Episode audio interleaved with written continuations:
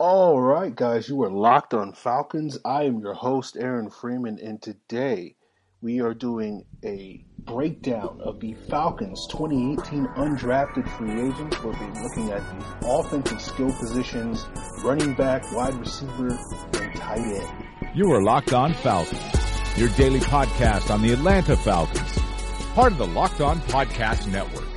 Your team every day.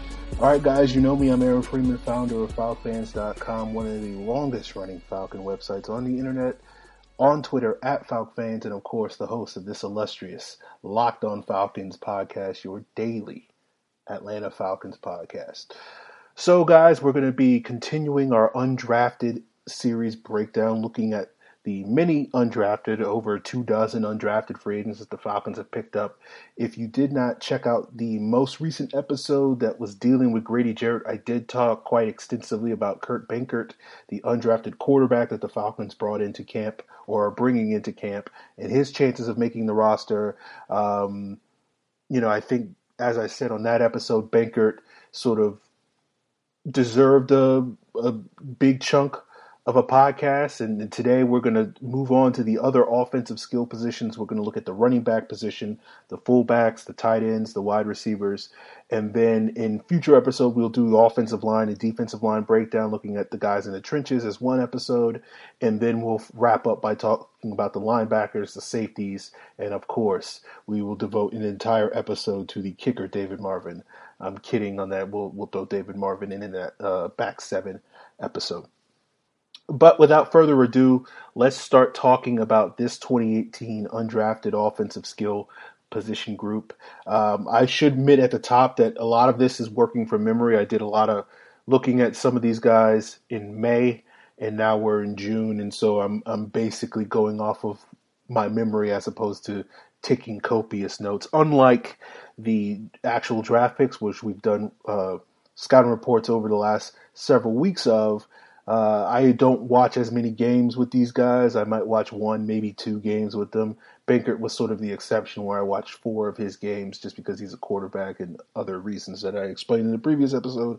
But a lot of this is just like, okay, if they played an All Star game, I watched that. If they played a bowl game, I might have watched that. But uh, for the most part, this is going off of memory. So, um, with that being said, you know, I, I guess some of this stuff may be a little bit off but it doesn't matter. Anyway, let's get into it.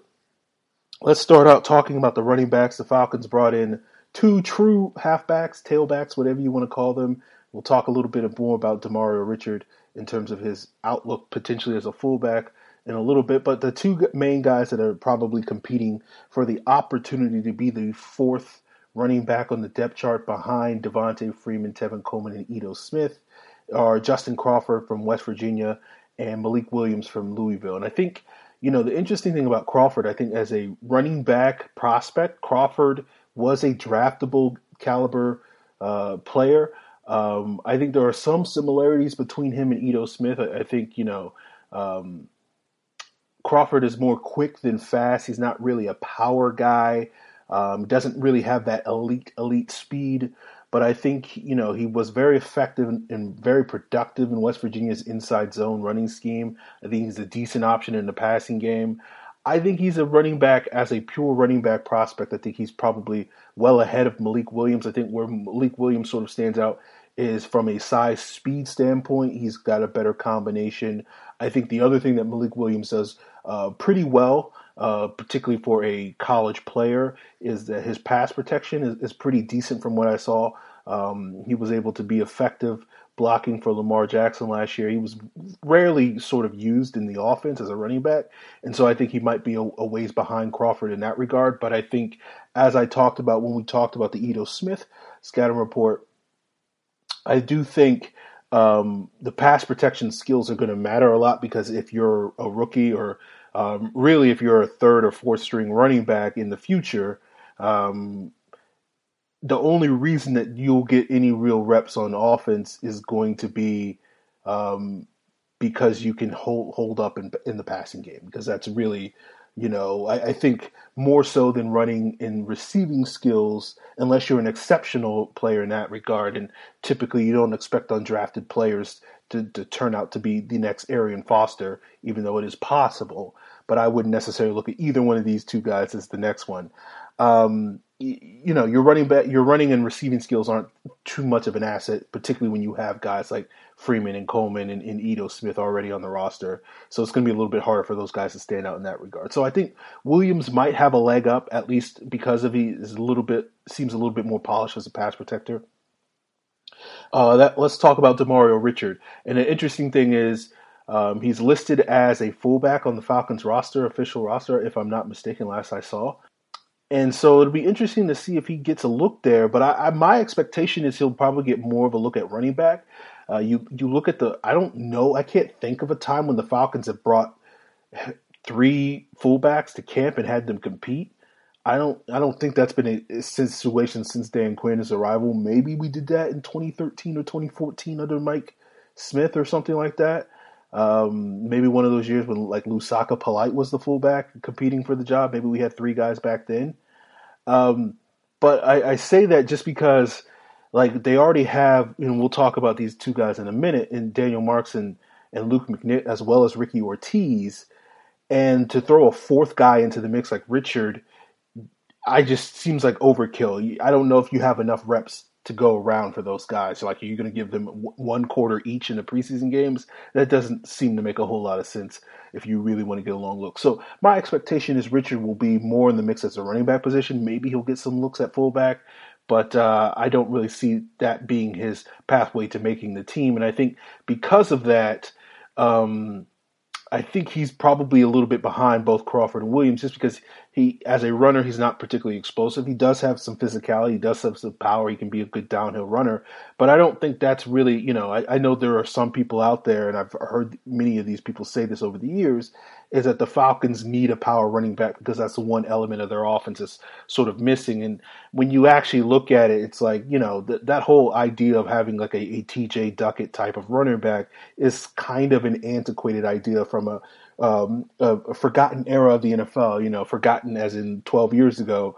type of era, where it's like when you look at the best sort of short yardage running backs in the league, uh, you know, you don't necessarily see a correlation between you know, size and power. It's like some of the guys that are the best in the league are some of the best running backs in the league. Some of them, some of the better ones in the league are, you know, the more biz, bigger physical guys are sort of below average as far as converting on, on, short yardage. It's interesting that when you actually look at the the last three seasons combined and look at the number of times a running back has converted a first down run when it has had two or less yards to go, Devonta Freeman is tied with the league lead with Latavius Murray with the number of those runs. Um, you know, when you change it to percentage of runs, then he sort of falls a little bit closer to the middle of the pack. But it is one of those things where I don't. I think that number sort of shows that the Falcons don't really need a short yardage running back. Like certainly it was one of those things, and I don't really expect Richard to be that guy. Uh, you know, I don't expect him to be like an Adrian Peterson or Zeke Elliott, guys that have really good in short yardage situations. So I, you know, I, I don't know if Richard's power is going to really help him make the roster. It does make him sort of stand out in that regard, but I think you have to have a little bit of quick, you have, have a little explosiveness, and those are things that Richard isn't quite as adept with. And I think it probably gives him a little bit of a long shot look compared to some of the others. So we're going to come back and talk a little bit more about the fullback position as well as, of course, the wide receiver and tight end positions. But first, I want to remind you guys that the dark times are coming up where there is not going to be as much football uh, talk or going on in the league because there is no football. We're waiting till training camp. The NBA is going to be quietly shuttering its doors after the draft and free agency goes by pretty quickly, and so we'll be at the dark times when there's not a whole lot of sports talk, but hey guys, there is, if you happen to be one of those crazy people that are into baseball, you can check out Locked On Braves with host Nebias Wilborn, part of the Locked On Podcast Network, your team every day. So the fullback position is an interesting one just because that's going to be a bit of a toss up in, in relative to some of these other players uh, competing for roster spots.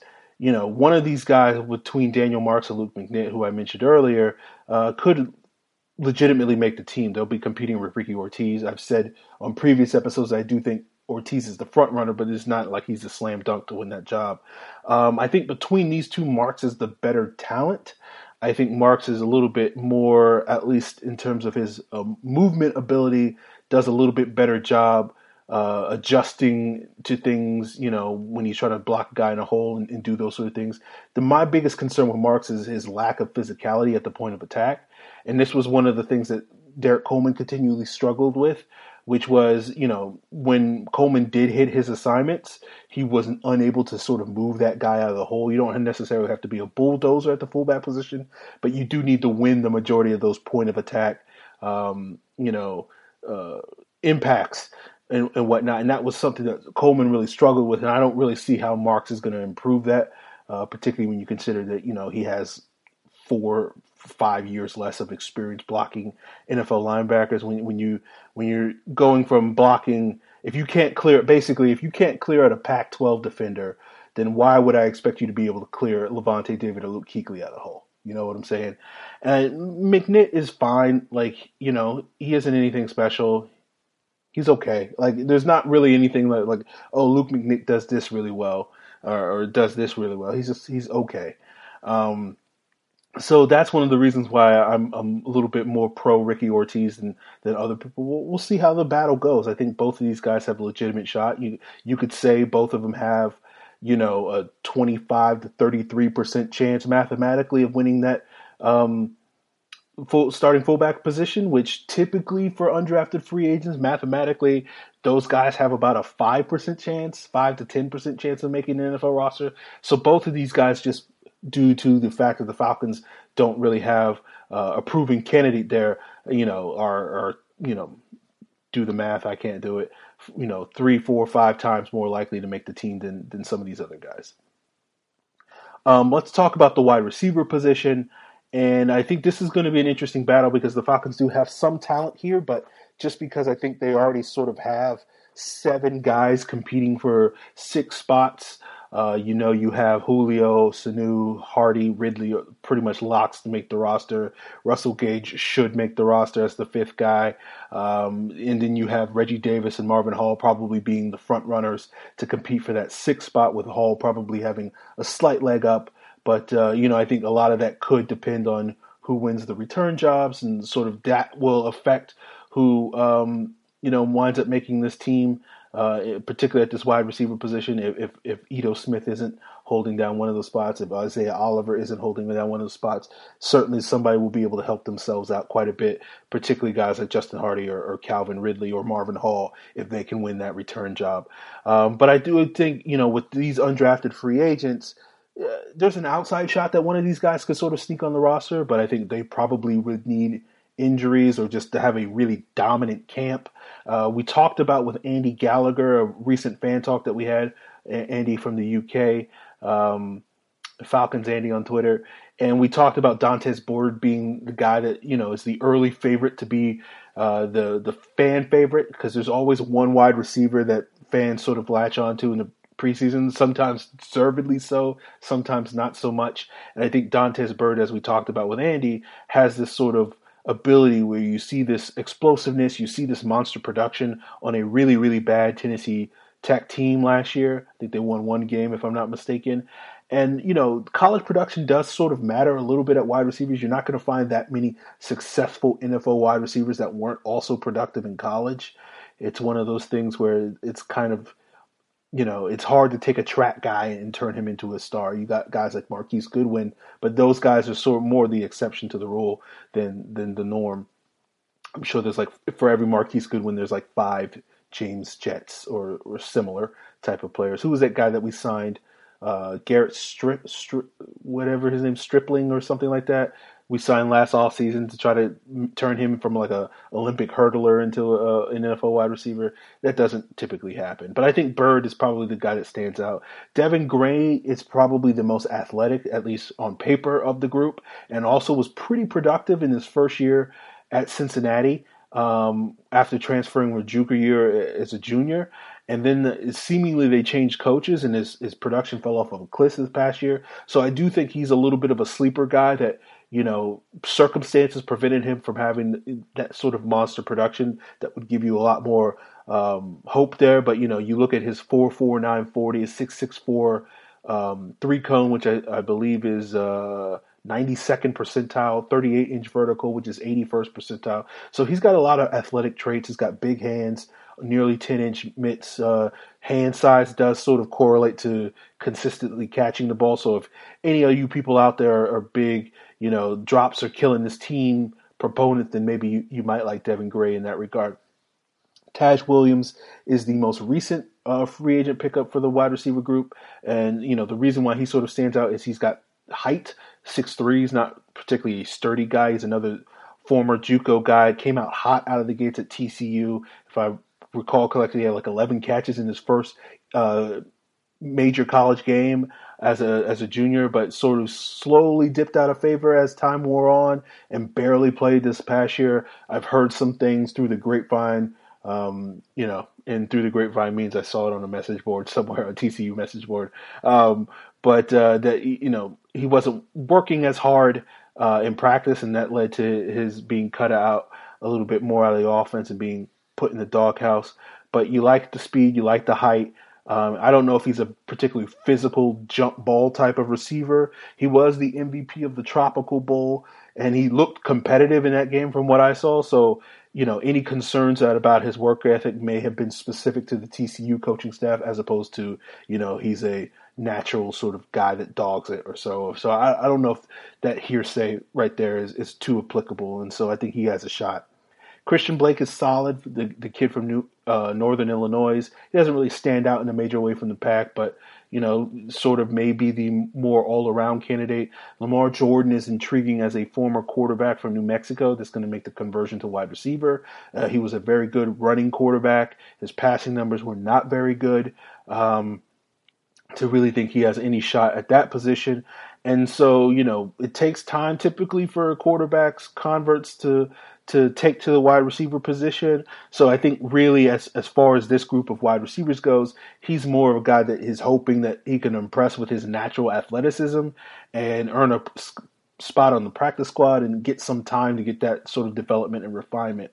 Um, but as I said, I, I do think these guys are all really more more or less competing for practice squad spots uh, rather than potential roster spots. I do think if any of these guys show or have the opportunity to show out on special teams, that will go a very, very long way to making the roster. Because, truth be told, unless you're going to be in the top three or four wide receivers, which there's no reason to think that that's going to be the case anytime soon uh, with the Falcons' current crop of wide receivers, um, then if you're going to see the field similar to Russell Gage, it's going to be primarily as a special teams player. You saw that with Marvin Hall last year uh, as the what the fifth, sixth receiver last year. Um, you know, got some opportunities on offense, but they were far and few between when he was primarily working as a gunner on, on punt teams. So I think with these wide receivers, they're all sort of competing for a um, practice squad spot. So we'll see how it goes. So, guys, we're going to wrap up a little bit with this tight end group, but I uh, want to quote the great Samuel Leroy Jackson by asking the question, What do Falcons do? Of course, they rise up. Well, you can rise up as well if you go to bluechew.com. That's blue like the color blue. Bluechew.com brings you the first chewable with the same FDA approved active ingredients as Viagra and Cialis, so you know they work. You can take them anytime, day or night, even on a full stomach. And since they're chewable, they work up to twice as fast as the pill, so you can be ready whenever the opportunity rises up. Blue Chew is prescribed online and shipped straight to your door in a discreet package, so no in person doctor's visits, no waiting at the pharmacy, and best of all, no more awkwardness. They're made in the USA, and since BlueChew.com ships direct, they're cheaper than any pharmacy. Right now, we've got a special deal for our listeners. Visit BlueChew.com and get your first shipment free. And when you use the promo code Locked On, just pay $5 shipping. Again, that's B L U E Chew.com, promo code Locked On to try it for free. Blue Chew is the better, cheaper, and faster choice. So, guys, let's talk about the tight ends. Um, the Falcons had Troy uh, Mangen, the Ohio tight end. They just recently picked up the kid from Yale, Jaden Graham. At, um, I keep calling these guys kids. Uh, but I'm now in my mid 30s, so I, I, feel like it's not as condescending when I call kids. When you see someone 27 doing it, it's like, come on, dude. You're like, you were went to the same high school as these guys, or you would have been in the same high school. So um, I think you know the the interesting thing about the tight end position. Sorry for digressing, as I often do on the show, but uh, the interesting thing is I think Mangen is a pretty good blocker, and I do think blocking skill is going to help uh, as regard for these guys really sort of winning that job. I don't think either one of these guys is really dynamic as a wide receiver that or, or as a receiver that's going to really sort of stand out. Maybe one of them does do well and is productive and catches a bunch of you know eight yard passes in the second halves of these preseason games and, and maybe get a touchdown or two or something like that in the red zone. But I don't really think the Falcons are looking at either one of these guys primarily because they're really hoping to expand the the sort of the usage of the receivers. I think between Hooper and Saubert, they have way more talent as far as uh, the receiving ability than either Mangen or, or Graham bring to the table. So I do think in that regard, ideally one of these guys sort of shows out as a blocker and potentially could replace Logan Paulson as the you know the blocking tight end specialist in 2019 in an ideal scenario. And I think Mangen probably has a leg up from what I've seen. He's he's a pretty competent inline blocker. Graham, I think you know I didn't sit there and, and watch a ton of him. Um, because I was focusing on Foye Oluokun when I was watching Yale games. But I saw enough of him to be like, yeah, I think he's got a lot of work to go there. But at least from a size standpoint, there's some potential there. Um, I think you know these two guys could compete for a practice squad spot. I think there's a shot that they could make it as a four tight end, similar to what we saw a couple of years ago as Josh Perkins. But again, I don't necessarily expect either one of these guys to really stand out in a receiving game like Perkins did, or to be such dominant blockers that's going to be like, we got to keep this guy because, you know, a blocker of his caliber, the equivalent of a Josh Perkins as a receiver prospect, is one of these guys as a blocker. I, I don't necessarily see that either. Um, it'll be interesting to sort of see where the Falcons go when we talk about, uh, you know, roster building. Um, you know, typically when you're putting together a 53 man roster, and for those of you guys that obsess about this stuff like I do, you know, it's typically 25 offensive players, 25 defensive players, and three special teams guys that make up that 53. Um, you know, you can take away one or two guys on offensive defense depending on injury situations, and that really does have a factor. And I think when you look at the Falcons offensively, you know there's going to be two quarterbacks. You know there's going to be four running backs now that Ito Smith is here. That includes the fullback, whoever wins that fullback battle. You know that there's probably going to be six wide receivers. You only really need five, but the Falcons have con- consistently carried six on their roster, and that probably is likely going to happen again this year. There's going to be at least three tight ends on the roster and nine offensive linemen, and if I'm not mistaken, my math that adds up to about 24 players.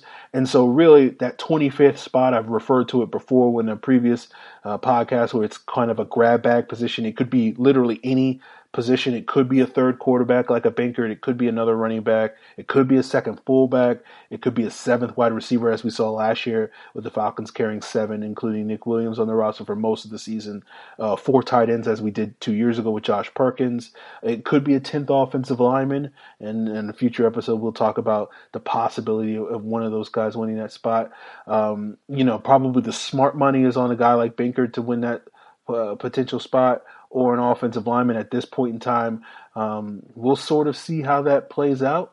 But, uh, you know, I think one of the things I enjoy about um, the preseason um, for, you know, because I like to evaluate players and, and analyze how teams build a roster is there's really an unknown there. And it's really that grab bag spot is really for basically the best player available. Whoever emerges as that sort of JD McKissic, Marvin Hall, um, Josh Perkins type of player that suddenly, you know, is like, oh, this guy is too good. We can't cut him. He won't clear waivers, as we've seen. Sometimes the Falcons have gambled with that and lost players, and sometimes they they they haven't.